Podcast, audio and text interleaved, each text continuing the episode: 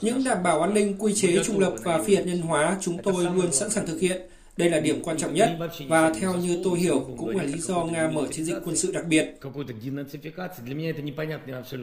Hai ngày sau tuyên bố của Moscow sắp hoàn tất giai đoạn đầu của chiến dịch tại Ukraine và tập trung chiến dịch vào khu vực Donbass, Tổng thống Volodymyr Zelensky đã đưa ra phát biểu được cho là có thể đánh dấu bước chuyển lớn trong cuộc xung đột.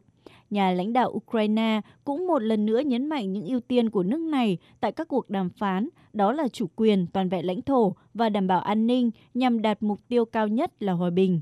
Cùng ngày, trưởng đoàn đàm phán Nga Vladimir Medinsky khẳng định hai bên vẫn tiếp tục các cuộc đàm phán trực tuyến thường xuyên và nhất trí gặp trực tiếp vào ngày 29 và 30 tháng 3 tới. Hai bên đã trải qua 3 vòng đàm phán trực tiếp và nhiều vòng đàm phán trực tuyến.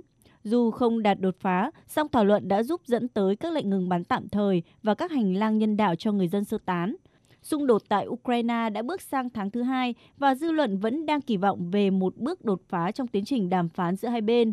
Với vai trò trung gian hòa giải giữa Nga và Ukraine, Thổ Nhĩ Kỳ hôm qua kêu gọi các quốc gia cần duy trì đối thoại với Nga nhằm tìm kiếm một giải pháp hòa bình cho cuộc khủng hoảng. Trong khi đó, Tổng thống Pháp Emmanuel Macron hối thúc các bên liên quan kiềm chế mọi hành động và lời nói có thể làm leo thang căng thẳng hơn nữa. Theo nhà lãnh đạo Pháp, ông đang tìm cách tổ chức thêm các cuộc hội đàm với Tổng thống Nga Vladimir Putin trong những ngày tới để thảo luận về tình hình Ukraine cũng như những sáng kiến nhằm đảm bảo an toàn cho người dân. Tôi nghĩ chúng ta phải tôn trọng sự thật và làm mọi thứ có thể để xung đột không leo thang. Chiến tranh chỉ có thể chấm dứt thông qua các biện pháp ngoại giao, với mục tiêu là ngừng bắn và rút quân hoàn toàn.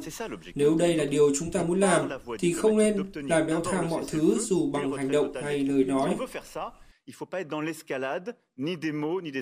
Trong bối cảnh giao tranh trên thực địa vẫn tiếp diễn, Ukraine những ngày qua cũng không ngừng kêu gọi các đối tác hỗ trợ hệ thống phòng không và vũ khí. Các nước phương Tây vẫn chưa phản hồi đề nghị của ông Zelensky. Kể từ trước khi xung đột bùng phát, Ukraine đã nhận được nhiều tên lửa chống tăng, phòng không hay vũ khí và đồ bảo hộ cá nhân. Tuy nhiên, phương Tây vẫn dè chừng khi chưa cung cấp các khí tài hạng nặng như xe tăng hay máy bay chiến đấu. Liên quan tới vấn đề này, theo hãng thông tấn TASS, Bộ Quốc phòng Nga trước đó cảnh báo việc các nước phương Tây chuyển vũ khí cho Ukraine để đối phó với chiến dịch quân sự của Moscow là một sai lầm lớn, có thể khiến xung đột kéo dài và làm tăng con số thương vong. Hồi đầu tháng này, cố vấn tránh văn phòng Tổng thống Ukraine Mikhailo Podolyak cho rằng hai nhà lãnh đạo Nga và Ukraine có thể sẽ sớm tiến hành hội đàm. Tuy nhiên, người phát ngôn Điện Kremlin Dmitry Peskov đã ngay lập tức bác bỏ ý tưởng này, đồng thời nhấn mạnh hiện còn quá sớm để nói về một cuộc hội đàm giữa hai tổng thống khi các cuộc đàm phán cấp thấp hơn vẫn chưa thể mang lại đột phá rõ ràng.